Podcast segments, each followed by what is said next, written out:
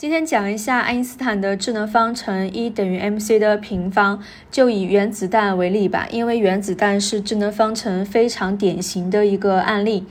那你知不知道原子弹里面真正参与反应的燃料的质量其实是非常非常小的？比如说投放到广岛的原子弹小男孩，他携带了六十四千克的铀燃料。但只有其中不超过一千克的铀参与了核裂变反应，其中呢产生了零点六克的铀的质量的亏损，这零点六克的质量的微粒就相当于一万五千吨 TNT 当量。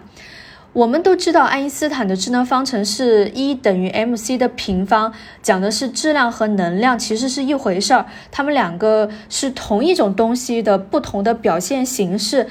也可以笼统的理解为可以相互转化，但它们其实本质上不是说质量转化成的能量，只是说某一个属于物质的特性，它要不然显示成一个质量的属性，如果它不显示成质量的属性的话，它就通过能量的方式给展现出来。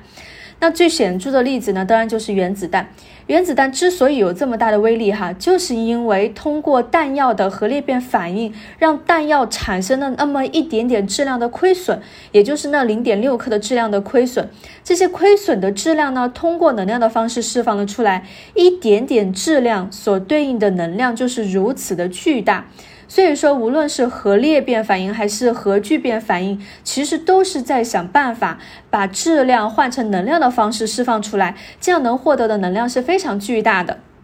其实核裂变和核聚变，它们理解起来都非常简单，就是字面意思。什么是核裂变呢？像铀燃料哈，就是原子弹的燃料，铀是一个呃放射性的原子核。呃，是一个放射放射性的元素，它呢，就它的原子核里面有很多的中子和质子，就是数量比较多。那它稍微用一个中子去撞击的话，就很容易被掰成两半。这样一个原子核碎成两半，对吧？裂开就叫做核裂变。那这个反应的过程呢，会产生质量的亏损，这些质量的亏损就通过能量的形式释放出来。那核聚变。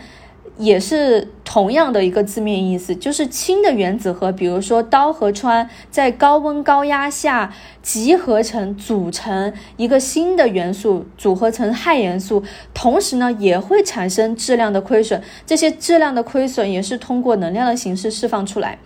但不是说原子弹所有它释放的能量，所有它释放的光和热都完全是嗯这零点六克的。物理反应所带来的，但是它也也有很多呃化学反应带来的光和热。爱因斯坦的智能方程呢，就告诉我们哈，一点点质量其实就对应着巨大的能量。如果我们人类有办法把这些质量通过什么样的方式让它转化成能量，那我们人类的能源就完全是取之不尽了，对不对？